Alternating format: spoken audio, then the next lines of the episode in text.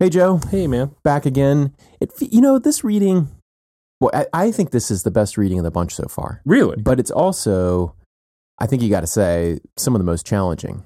Mm. Like if I s- if I just told you, hey, I'm going to have the students read an encyclopedia entry this week, you, you, might think they might think, oh, goody, it's going to be just a summary of stuff. But but the let me just say at the top, the Stanford Encyclopedia is a great resource. Uh, You're talking about the online Stanford Encyclopedia of Philosophy. yes, Yeah, so good. I've over the years I've referred to it many times when I wanted to uh, explore something new or get a deeper take on something. It is an amazing resource. It's very re- high quality. It's really great. And when I have students at the law school who are writing papers on something and they need kind of to use a new analytical tool or master a new area of law, it's, you know, it's not a legal encyclopedia, but Right. there's such overlap between, yeah. as there is between so many things. You know, if there was, if there were an online economic encyclopedia, it would also, I'm sure, be a great resource. But this is, this covers so much, right? I mean, yeah. So it's a go-to reference resource for Yeah. sure. And So, if for nothing else, uh, ha- having the students in the class realize, if they didn't already know it, that this resource exists and how good it is. Wow, what a you've done a good thing. but it's not, um, it's, it's not super easy reading. I mean, it's, True. it's, it's challenging. And well, it's the it's the real McCoy. I mean, it's a genuine it's the genuine article written by experts in the field. by So, experts in the field, right? Yeah, that's why it's good. Not just not just editors who go and talk to experts in the field and try to provide a capsule summary. This is an attempt to convey at least hints of the state of the art in Mhm. the field with links to other readings. Right. And and the other thing I'd say at the top is in a way this may feel like a kind of it's not exactly back to the future, but it feels like a return in a way to the readings that we did before about what what is good hmm right? The that utilitarian deontology virtue ethics distinction that we've already done. Right. Are we coming back to it now? Well, in a way we are because those ideas are everywhere. hmm But we're focusing in in this reading and in this episode on well, now that we've talked a lot about law and economics as a way to kind of analyze law for its efficacy, to analyze what we want to do with law, to uh, as a as a kind of a, a technology for looking at effects and measuring them. Maybe it's good now to step back again and said what and ask ourselves. But Well, now let's step back and look at look at the look at distribution. Let's look at okay. So we already knew we talked about it already. That for example, when we talked about the Coase theorem, that the one thing that we knew is that if the rational actor appl- model applied, if there were no transaction costs, and if property rights were clearly established, then the parties will rearrange entitlements to get to an efficient result. But we observed there, as elsewhere, that there would be a distributive consequence Right. of what the law was. And we're going to make one party relatively richer in entitlements and one party poorer by signing the property right to one or the other. Well, now let's have a good look at that. hmm Now, one uh, term that, that students may have already heard in another setting or might hear in another setting, uh, you, you've used the word distribution. You could use the adjective distributive, Yeah. right? We're getting to the distributive question. The, the word that you'll commonly hear used to refer to the other conversation we've already had is allocative or Yeah. allocation.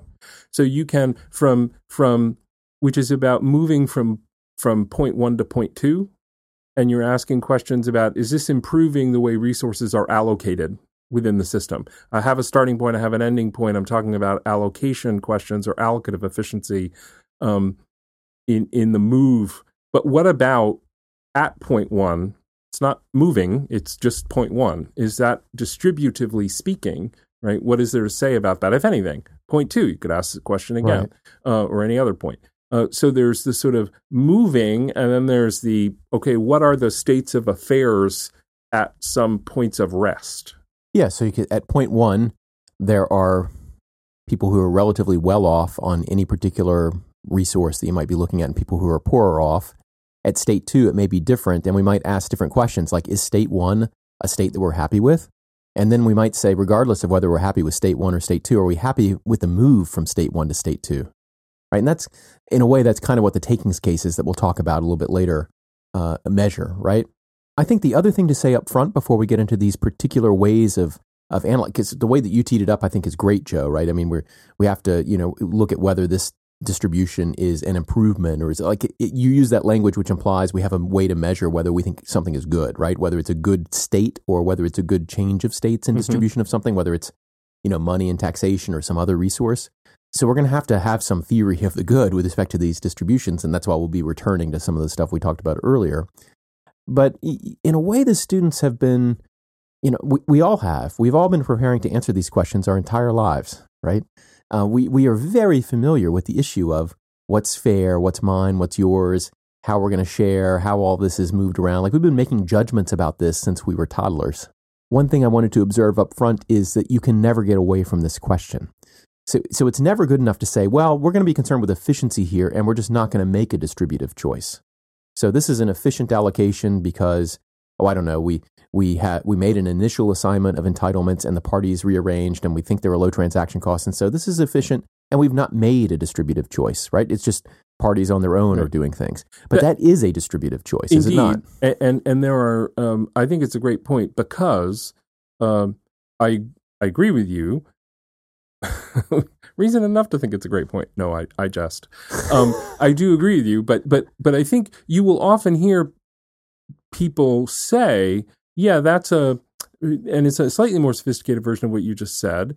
Because uh, what you just said was, was, sort of an was sort of an error, right? That's a um, you know I'm not making a distributive choice. I'm making it. I'm having the question about allocation, right? Well, that is a distributive. Exactly. Fair enough well, so you hear some people say again, slightly improved version. Um, that's that's about distribution, and I'm not talking about that right now. Right, suggesting that at some point they'd be willing to. Right. right. Which turns out often not to be the case. Right. So there are a lot of people very concerned about, very happy to have ex- very extensive conversations about allocative efficiency questions who never get around and aren't ever going to get around to tackling the distributive questions. So the distributive questions are there. They, I think, they're ever present. They're un- inescapable. That doesn't mean everyone wants to join issue on those questions because so a lot of people right. don't. So if we, so if someone says, "I'm talking about healthcare costs right now," and I'm talking about um, you know, being able to choose your doctor. And so I'm just talking about these aspects of the healthcare system. I'm not talking about whether, you know, the, the fairness or the morality of overall access to the healthcare system that's the kind of critique you're making, right? That in fact, those two are kind of conjoined and you can never get away from that allocative decision. For, it, it's never enough to say, right. uh, well, I've chosen an efficient way to deliver healthcare to whomever can afford it, right? right, without ever talking about who can afford it. So, yeah. no, and, and I would agree, I am sympathetic to the idea that it is, of course, uh, easier to have converse, given that we are linear creatures existing in time, right? It's, of course, you can only talk about a few things at a time. So I understand the impulse to say, I'll get to that, right? Let me do this first and then I can do that. Mm-hmm. Yeah, well, okay. But we got to get to that. Well, let's get to that.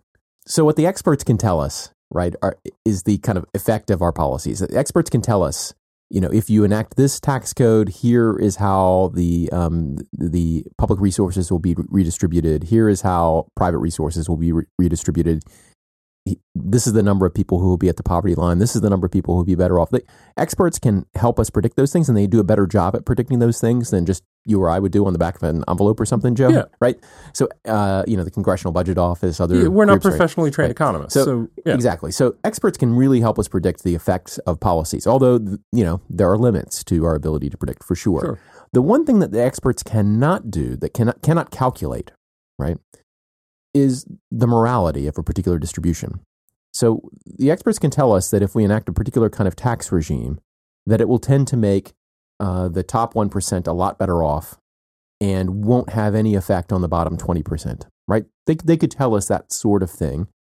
You know, uh, uh, you know how good they are at it. You know, that's the kind of thing we'd look back and we'd see the history of forecasting and what the model is. We'd make, but that's a kind of expert evaluation, right? Some people are better at predicting the future than others because they are more familiar with the tools that seem to do a better job doing that. But the one thing that doesn't do, and shouldn't be thought to do just because someone puts on a white lab coat or something like that, right, is to tell you whether that, uh, that state of affairs, the 1% being better off and the bottom 20% being no worse off, is that good or not? Right? That judgment about goodness is, an, is a moral or ethical judgment as to which people might have different theories and approaches. And it's true that by thinking about those things harder and, and and becoming expert in those things, you might have a better way of talking about them and a richer imagination about the different ways people might respond to particular allocations. Mm-hmm. but you know it, it's not you know the ability to predict the future doesn't help you to necessarily other than by increasing your imaginative capacity and seeing things from others points of view the it doesn't necessarily help you judge these different allocations on a moral ground and that's what these different theories do right they help us see the see allocations from different points of view okay so imagine some really important resource maybe it's money maybe it's healthcare um, you know, money can be rep- can represent a lot of different kinds of goods, but Sure. some important good like food, water, something that maybe everybody needs. Uh, why not just use what is called strict egalitarianism? Why not adopt that theory, right? And egalitarian, right, has that that begin that the beginning of that word is equal, really, right? So it's Yeah. it's it's it's a theory of strict equality that the equal worth of each person implies an equal entitlement to equal levels of benefits and burdens. It's a similar kind of almost deontology that that you that you see in in in Kant, right? That like everyone is an end in themselves, Right. right? It, And it definitely has that flavor.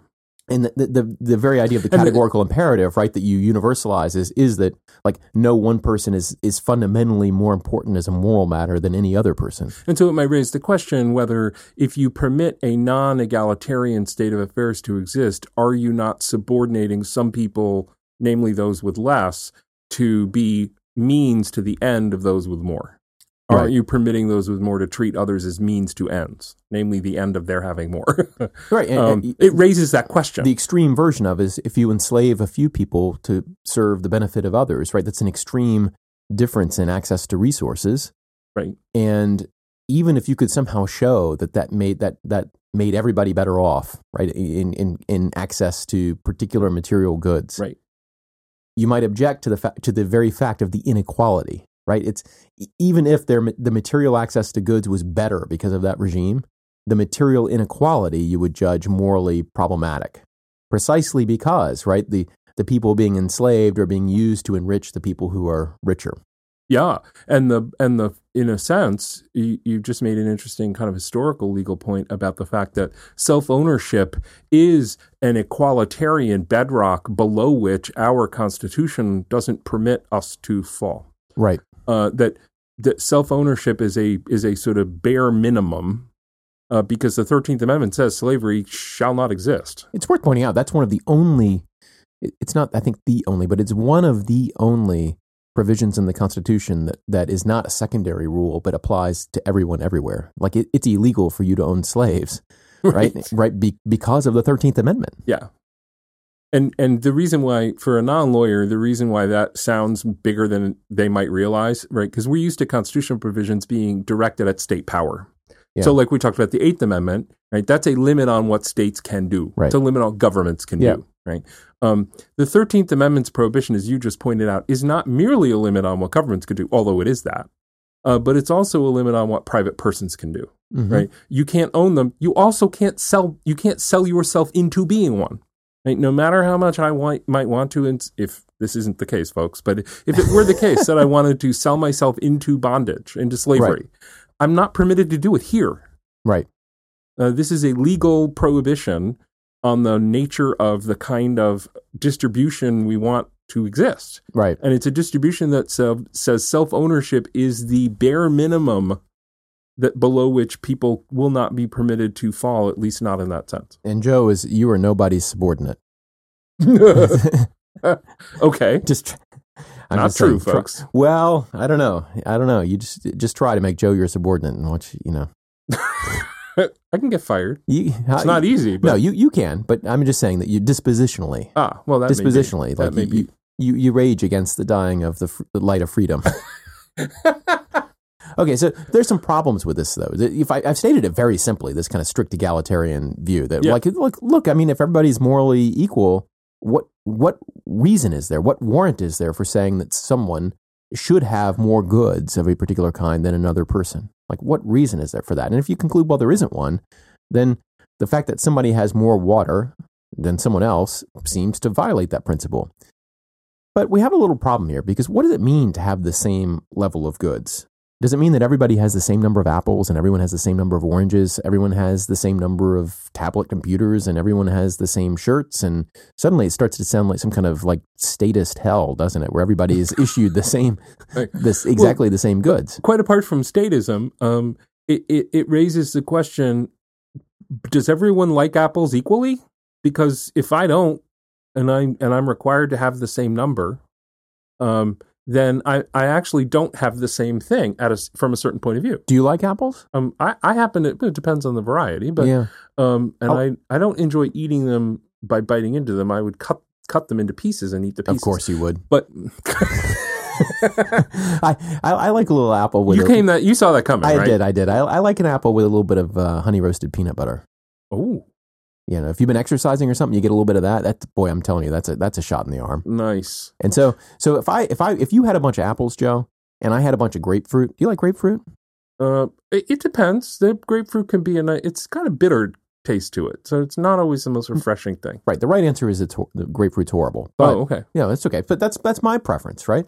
So, See, and so we, if we all had to have a sack of grapefruits, even if we didn't like them, right? Yeah. Well, the person who has them and likes them is in a different state than the person who is forced to have them and doesn't like them, right, right? and you can make this on the same egalitarian grounds in a way, right? This So- has nothing to do with statism, right. which was the first You, you're you're right. You're funny, right. but actually not terribly well, but germane. I'm, I'm in a imagining a view. world where everyone is forced to have exactly the same, right? And, and you made an assumption about the kind of state apparatus it might take Right. to bring that state of affairs into existence. and By the that- way, shout back to uh, Ron Coase's problem of social cost. Yeah. In a world without information costs, Yeah. right? In a world with no Did you just call transaction him costs. Ron Coase? Did you just call him Ron, or you want to? Ron Coase, you Okay, bet. there we go. Uh, so in a world with no transaction costs, things will get traded to their best place. Speaking very in a very compressed way. Um, a funny thing about that uh, supposition um, is in a world with no transaction costs, there can also be complete state control. Uh, w- the one thing that makes state control not great is because it has a, a great amount of transaction costs. But if you posit at the start that transaction costs are always zero, uh, then completely centralized and perfect state control is also entirely imaginable. Hmm. I would think you might call, describe that as infinite transaction cost. If there's a perfect prohibition on exchange. No, the, my, my point is that i- i- if transaction costs don't exist, Yeah. this the one of the principal barriers to there being perfect state control Oh. vanishes. Right. You're thinking omniscient dictator, benevolent dictator, someone, someone who knows everybody's preferences. And Yeah, because by reallocate. Right, right, hypothesis, right, uh, getting information and, and having transactions doesn't cost anything. Okay. Well, I just wanted to make the simple point that if that if we had if we started out with each of us had equal bags of grapefruit, equal bags of apples, and they're being replenished at a current rate, and and I've got my honey roasted peanut butter, and of course you do too because we're all equal, right?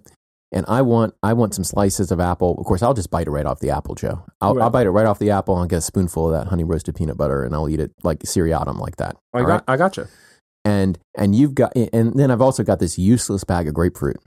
And I'm like, oh, I'm running low on apples. I might go up to you, Joe, and say, hey, I really want. How about I give you three grapefruit for one of your apples? Right. That would make me happier, right? Yeah. This would be in the language we've already used, a Pareto efficient transaction. Yes. Because you would prefer the three grapefruit to the one apple. I would prefer the one apple to the three grapefruit. And in a very so so so you might say strict egalitarianism works against Pareto efficiency, but another way of seeing it is depending on how happy we are with our state of affairs, maybe you just barely prefer the uh, the three grapefruit to the one apple, and I really prefer the difference. So if I really think that bag of grapefruit is totally useless to me, I'm kind of not on your same level of happiness, right? I'm not really equal to you Right. because I've got a bunch of useless stuff, and you've got a bunch of stuff you're kind of happy with. Right. So there seems to be almost a self defeating air to strict egalitarianism, right? That how do you know? What does it mean for people to be equal? Does it mean they're equally happy or they have equal numbers of goods? It would be important to define it. um, so, so maybe what you might do instead is say, well, okay, so people prefer different things. What we really want to give people is an equal entitlement to goods generally. And so we use an index like money. If everyone has equal money, then they can get what they want, but no one person has any more control over goods than anyone else. So one problem with using money as an index is that yeah, you could you could everyone has equal, you know, possibilities at the same time. But once you start once you hit the play button on society and people start making exchanges, Yeah. very soon people will have some people will have less money than other people.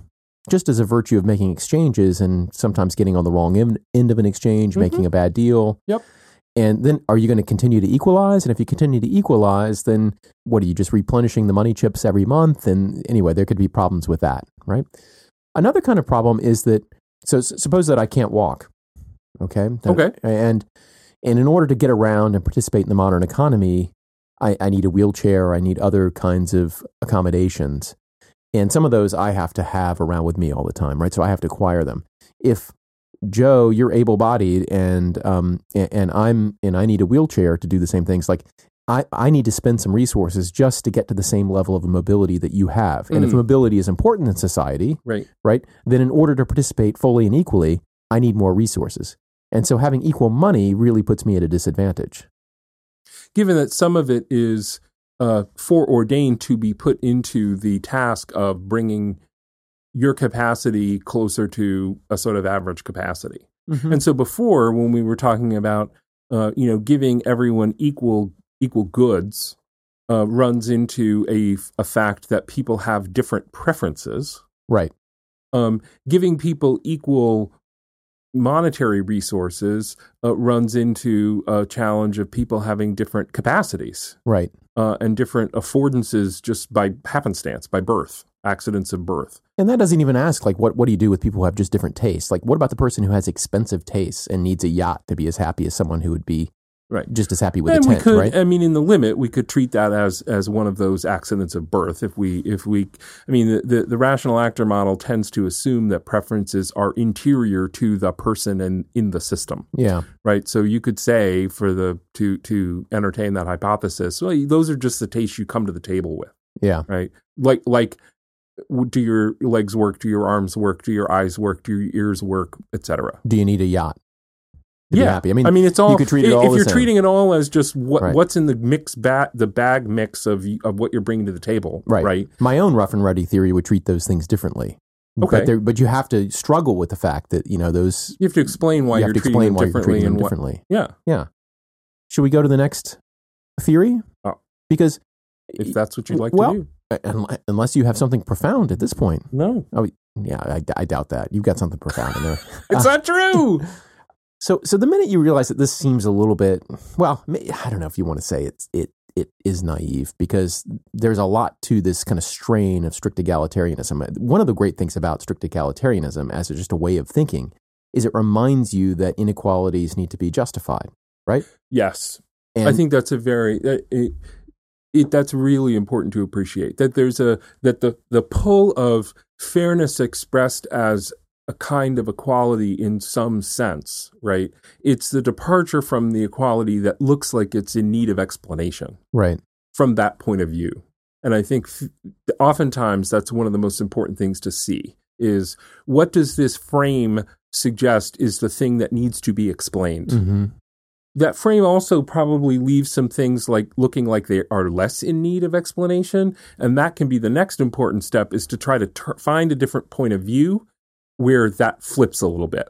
Right, and what does it tell you? What light does it shed on your understanding um, that you now you can see the ways in which different things look as if they're in need of explanation? This is especially important for lawyers to be able to do because oftentimes a decision maker is sort of that's the very thing that separates the decision maker from a decision in your favor is that they look it seems to them as if the thing you want is the thing that needs to be explained and justified right, when if you can get them to f- see the flip side of it, it turns out the other person's pro- issue is the thing that would need to be explained or justified, right? So this is a really good set of skills for people to have if they want to be lawyers. You know, an observation I've been meaning to make, probably more suited for the other show we do, but I'm just going to say it now. Oh, Why not? cool. That that one way to recognize bias in yourself is to is to ask yourself, what kinds of things, what kinds of ideas expressed in the world am I willing just to retweet and parrot, Mm-hmm. if you like? And what kinds of things do I read and say, huh, that needs more evidence? Right? I mean, that that is that initial impulse toward saying immediately, yeah, that makes sense, or wait a minute, that I'm gonna want to I'm gonna Google to see if this is really true, Yeah. right? And Yep. there's a little bit of that in what you just said, right? Mhm. That that For sure. that how much of this do I just assume like how much status quo do I think is just naturally okay and and how and, and when do I see a de- something as a departure that needs to be justified and Um, that's big. I think Yeah. that's a big idea in law, but also just in like being an adult, right? And Yeah. and understanding yourself better and understanding your own biases. Well, so Rawls with the theory of justice comes into this debate with a storm of an idea, I think. I mean, I just think a super, super interesting idea that is kind of still being teased out is, you know, it's imperfect at the moment that it's born, but it shows like, just like we were just saying about strict egalitarianism, right? That it has some obvious problems, which we can talk about, but also captures something essential, right? Um, many things that are essential. So the very first idea is that there are a lot of things in our society that we have a conviction really ought to be equally distributed. Like these are things like a vote, right? A vote for president, Yeah, once you get past a certain age. equal justice under the law. I mean, a lot of these kinds of ideas of equality that which we've had kind of baked into the Constitution and baked into our civic psyche. Right. These aren't always just wordplay. It's not, you know, it's not as though oh, everyone understands that inequality is not important, but we need to have we, we need to pay lip service to equality. No, there's really some things where the where the the rhetoric of the Constitution and the legal conviction and the personal conviction for equality has real meaning, right? That Yeah. that this that this law shouldn't treat this person any differently than this other person on the basis of these differences. Like this difference shouldn't matter. And if you could demonstrate in practice that that wasn't being achieved, you would have demonstrated something a lot of people would care a great deal about and seek to change. Right. That that it, our attachment to to the the equality achievement is real in a, in these different in different set, not in all settings. And but, he defines a category of these as things you might think of as civil liberties, the kinds of liberties that that any that any adult should enjoy, and at least and some that some children should enjoy. But the you know the freedom from arbitrary arrest and seizure, for for one, like that's not something that some people should have, and other people should just have to kind of suck it up and accept constant police right. you know intervention that that's something a lot of societies struggle with and and Rawls points out that that should be the kind of thing which is bo- which is possible to deliver to everybody in equal measure and which Mm. must be delivered to everyone in equal measure but you know not everybody can be the president at the same time not everybody can be uh, the CEO of a corporation at the same time. And what about these Pareto exchanges that we've talked about that lead to like what if I'm you know I notice that boy it's not just me but it's a bunch of people who loves put, putting that honey roasted peanut butter on their apples Joe. And I'm going to go out and I'm going to plant some apple trees. Like I'm going to serve this demand. A bunch of people are trading me stuff now because I've provided these apple trees. Like yeah. should we say that there is no I have no right to receive like whatever I get in exchange for those apples I have to share with everybody equally then you know what incentive would I have had to plant those apples right plant those apple trees not plant the apples you know what I mean Well, I guess it would. Well, yeah. I mean that uh, that is an interesting question. Although I would think the answer would turn in part on who who, who counts as everyone. mm-hmm. I mean, this, these are pretty complicated questions. They get pretty tough pretty fast. They do. But I think what Rawls is observing is that strict egalitarianism may go too far, right? In, in the sense that if, if I have no right to keep some of the profits, for example, right? So there's some amount of, of social and economic inequality, which will develop in a system in which you give people kind of the freedom to exchange things, right?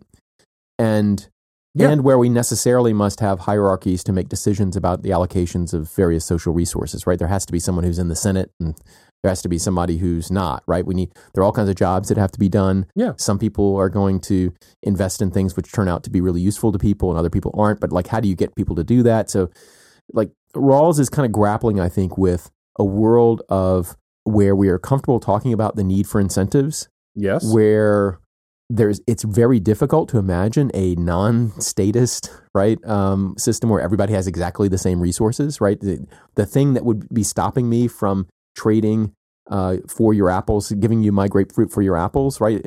A world where i can't do that is one where someone's telling me that we can't do that. Otherwise we're going to right? And so he's trying to explain like how is that? And he does that first as i said by saying well there are some things which aren't subject to that kind of critique. There are some things which really can be equal and these are these kind of primary what does he call them? Primary goods or primary uh, primary rights? So these are kind of the the the political liberties which we should all share in equally. But these otherwise these economic and social inequalities those can be distributed unequally but should be distributed so that they're of benefit to all. It's true that we all have equal moral worth And when we tolerate inequalities, it should be to benefit all of us, all of us kind of morally relevant creatures at the same time. How do we do this? Well, the first is the first idea is that improvements caused by these inequalities, these inequalities in economic. So, if we're going to tolerate, for example, my having more money than you, Joe, maybe, maybe we should tolerate that. What do you say? uh, if we're going to tolerate that, it, it's it's precisely because we all benefit from my having a bit more money. Maybe it's because we've we've said, you know what, Christian has done something that is a good investment, and and rewarding him for that like encourages more of that. And yes, it means that he has a little bit more command over you know various goods than Joe does, but but society is lifted by that. This is the rising tide lifts all boats yeah. kind of argument, right? And, and that's a, you might be especially willing to accept that in a circumstance where it looks as if uh, the opportunities that allowed you to do that are the are opportunities that are widely available because it feeds back into that notion of encouraging good things to occur uh, as a way to try to advance us down whatever line that we're proceeding on. So, um, so, so if there's some inequality which makes us all more wealthy, right? If we tolerate a little bit of inequality, we're all wealthier. Just think in terms of money, right? If we tolerate a little bit of wealth gap, everybody has more money than if we enforced equal wealth on everyone. Okay, so that's the kind of thing that Rawls says maybe we can tolerate. What we can't tolerate are inequalities in the first kind of entitlement. This is like arbitrary seizure and arrest, political rights, the ability to vote. Those so, you know, even if we knew for sure that depriving a whole bunch of people of the vote would make everybody richer in terms of having more money, we shouldn't tolerate that, right? So you can't trade off those first order values in order to achieve benefits in the second order of goods. That's a key normative moral position, right? How do we know what kinds of trade offs are okay, taking out those primary goods? So, how do we know when it would be okay to tolerate an inequality that generates some positive benefits of some kind? This is a key problem, right? So how do we know if a certain taxing regime is good or not? Where that taxing regime would create would allow some inequalities to exist and maybe even exacerbate some, but provide incentives for various people to do various kinds of things? Like how do you know if that's any good? Well, Rawls has this really, really great kind of thought experiment that he asks us to go through that he says will provide the answer. Now, the answer is contested, but the thought process is highly influential. So, you know this thought process, right, Joe? I do. So, what Rawls asks us to do is to close our eyes in a way, to go behind a veil of ignorance. And that veil of ignorance is his term. So, imagine that you are with your kind of compatriots and you're trying to adopt a system of rules and a system of taxation, various allocation rules. And imagine that what you suddenly don't know anymore is what position you'll occupy in society once those rules take effect. You don't know if you'll be rich or poor. You don't know if you'll be male or female. You don't know if you'll be straight or gay. You don't know if you'll have mental gifts or mental disabilities. You don't know if you'll be disabled physically or physically enabled and endowed. You, you right. just don't know. You don't know what race you would be. Right. All kinds of things that you don't know. And so if that were the case, if you really didn't know whether you would be a winner or loser under these various rules, because you know once we've entertained this idea that we can impose inequalities in our allocations in order to help us all out, we know that every law that we pass will have some winners and losers. Hopefully, we can create laws that have many more winners than losers, and in some sense, even the losers win, right? Because they're better off maybe than if we right. hadn't had it at all. So yeah, they might have a different. They might have an unequal piece of a much bigger pie. Right. So issue is if you really don't know who you'll be, what kind of rule would you choose? That's the basic exercise, right? And it provides a kind of criterion for evaluating goodness that Rawls sees as key to delivering true justice in a society. Otherwise, you look at a particular allocation or a particular tax regime and you're asking, okay, is this fair or not? And it's very hard to disentangle the fact, well, this would really cause me to pay a lot more. And you know what? I've worked my butt off for years and years and years, and I really, des- you know, I don't deserve this. What about all those freeloaders out there who aren't working or who aren't doing this, or Right. what about these other people who lucked into this? And you're just thinking of all these circumstances, and you it's really hard to get away from your own life experience.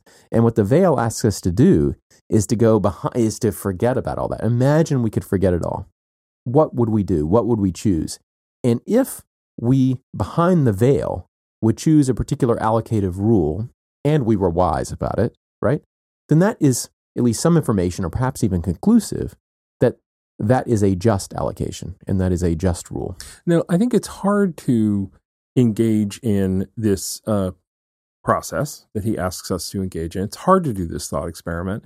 A version of the thought experiment that that might be easier uh, for people to do um, is to imagine themselves being different people, not imagining themselves not being any particular person out of ignorance about. Like the veil is almost like you're the, this disembodied wraith, right? Who Yeah. that doesn't have any characteristics yeah.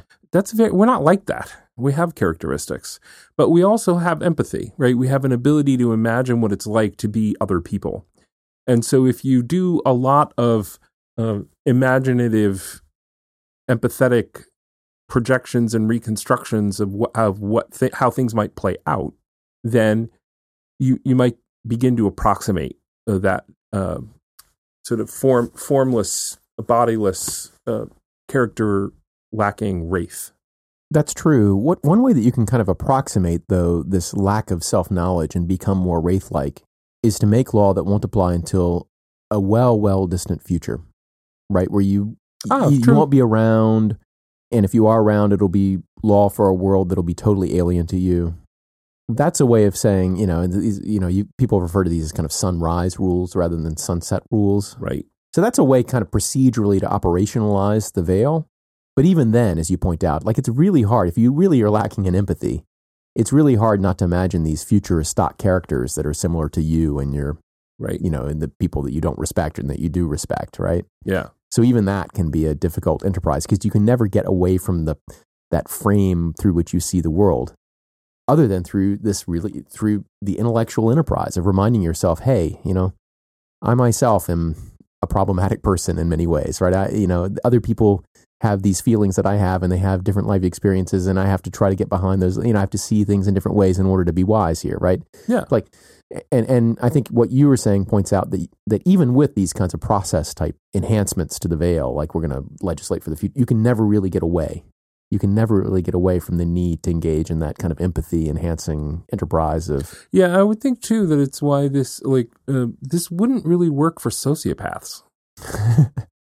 Because they're going to be totally unmoved by the notion that wow that would be that would be really hard on a lot of people if we did it that way So, so you know, Rawls. Yes, I mean, but Rawls's idea is that if you really could put someone behind the veil, imagine someone really could go behind the veil. oh This is almost like you know the same way that we say, let's choose the rational actor model, and then we can predict because it's such a simple model, we can predict how people are going to behave, and then we can choose and write incentives and everything. Well, similar to that, imagine you put people behind the veil, and if people are truly ignorant, right, and they are self-interested, so we make a similar kind of rational actor kind of move, like let's make people super simple.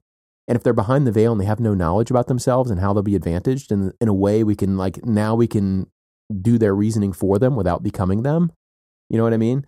So if they're behind the veil, Rawls says, I just reason it out what someone behind the veil would do. And I think that they would choose the rule which maximizes the benefits to the least well off because they would be worried that they would be the poorest of the poor. right And they're going to want to choose the rule which maximizes the benefit to that group, right? They're, they're never going to make a trade off that makes the poorer the worse off in order to enhance the better off because they're worried they might be the poor, right? sure And so if you really could put that sociologist, the soci- and so if you really could put that sociopath behind the veil, maybe it would work for them he or she might be the best at this. Like, you know, Ah. right, right. yeah But this is where Rawls has come in for some critique. Uh, one of several places where Rawls has come in for some critique. He assumes a kind of risk averseness, that people will be really worried that they might be the least well off and therefore would choose Rawls's maximin principle, right? That, that you behind the veil, because you're so worried, would try to choose the rule that maximizes the, the benefit to, to you if you end up being unlucky and being the least well off. Like, is that the case? Would people choose that if we really could put them behind the Rawlsian veil? And one critique here is that Rawls's thought experiment doesn't lead to Rawls's theory of justice. It doesn't yield up this principle of maximizing the benefit to the least well off. What What do you think? I mean, Without making some assumptions about the kinds of tastes people have at the outset, anyway. Right. In other words, the thought experiment doesn't kind of like, you know, um, the critique of normative law in economics, right? So the, the thought experiment itself doesn't imply anything without additional assumptions right? Because rationality alone doesn't tell us how real human beings would respond behind the veil. And if that's what we care about, how real human right. beings would respond behind the veil, we need a more complicated model of human beings to make good predictions about how that would go. Right. What do, what do you think if you're behind the veil? Does this Maximin sound like what you would do?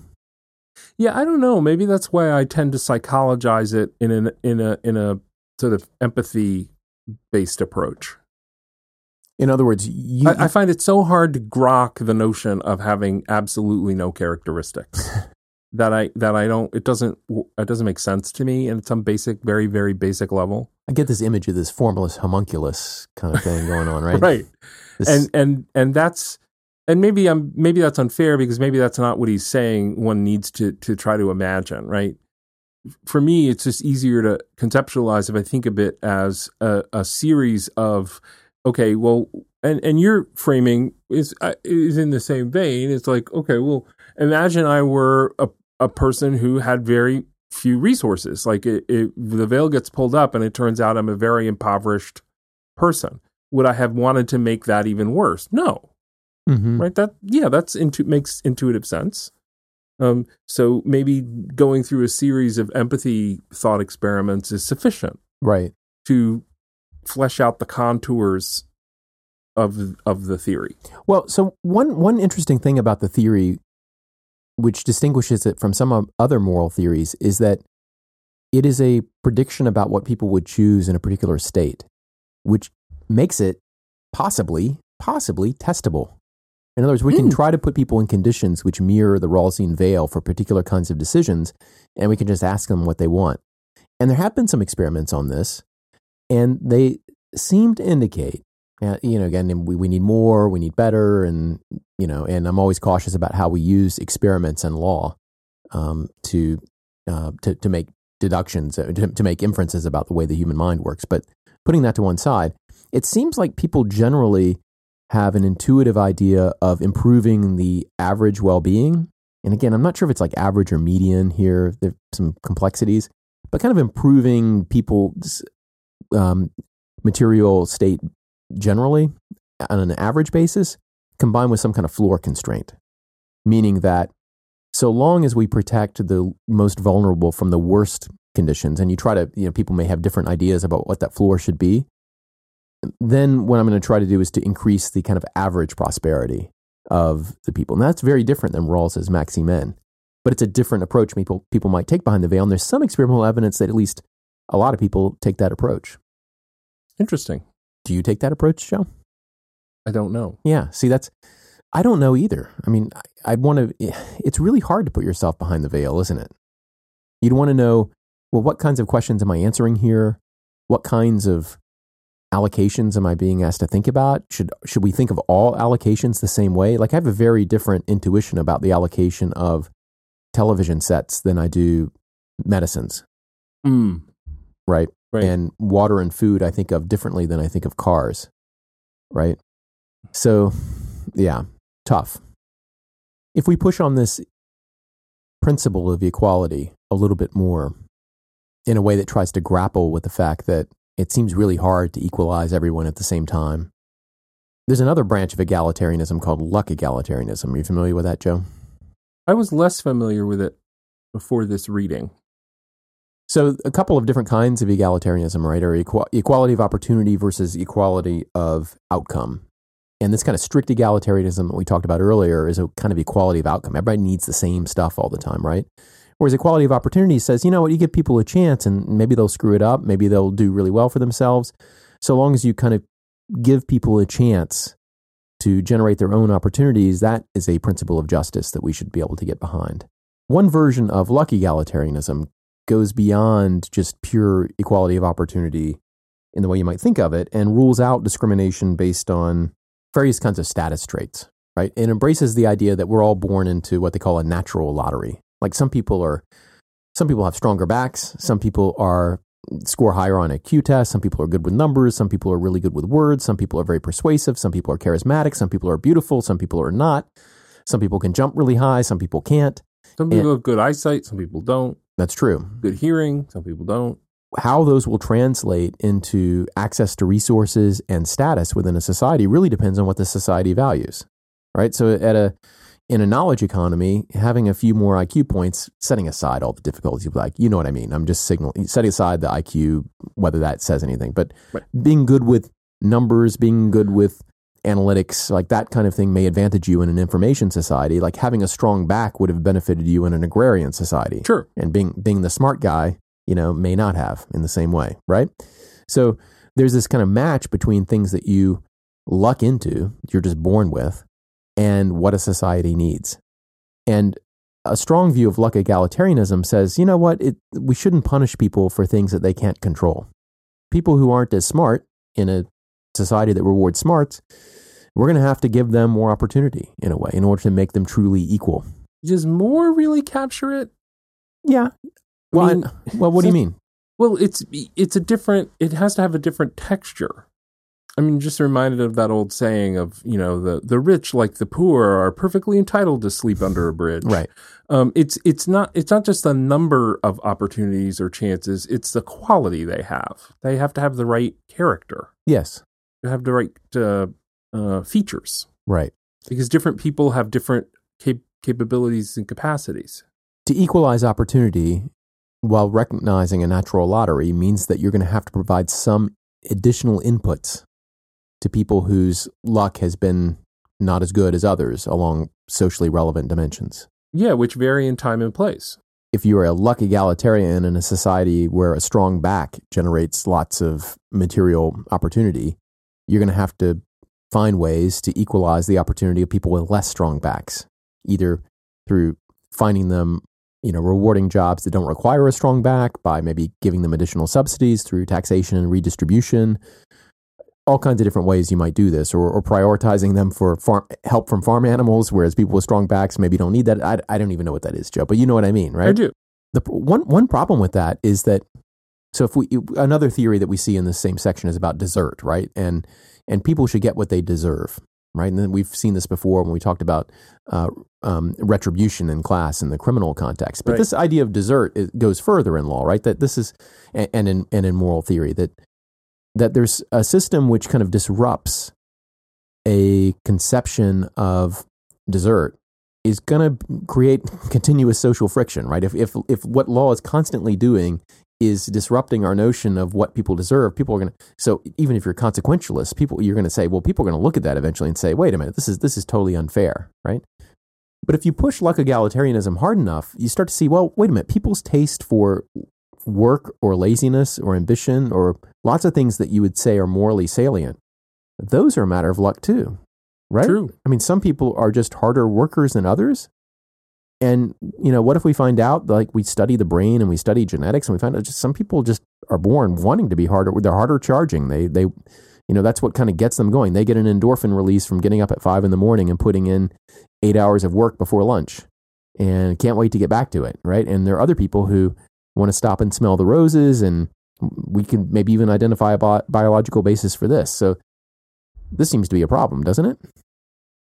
Well, I mean, it's a it problem. It's a fa- it might be a fact that you have to cope with socially. You have to cope with it, but it may present a problem for kind of a, a um, an opportunity, equality of opportunity type theory, right? That we have to e- equalize the opportunity of the less ambitious.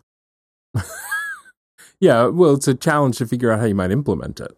Because you know, Dworkin, Ronald Dworkin, famous. We haven't talked about him in the class yet, but famous legal philosopher. He distinguished between ambition based and endowment based differences, right? And tried to say that there are some things that there, are some things which happen to you that are a matter of brute luck, and those should be equalized, right? And there are other things that happen to you, you know, benefits and burdens because of your ambition.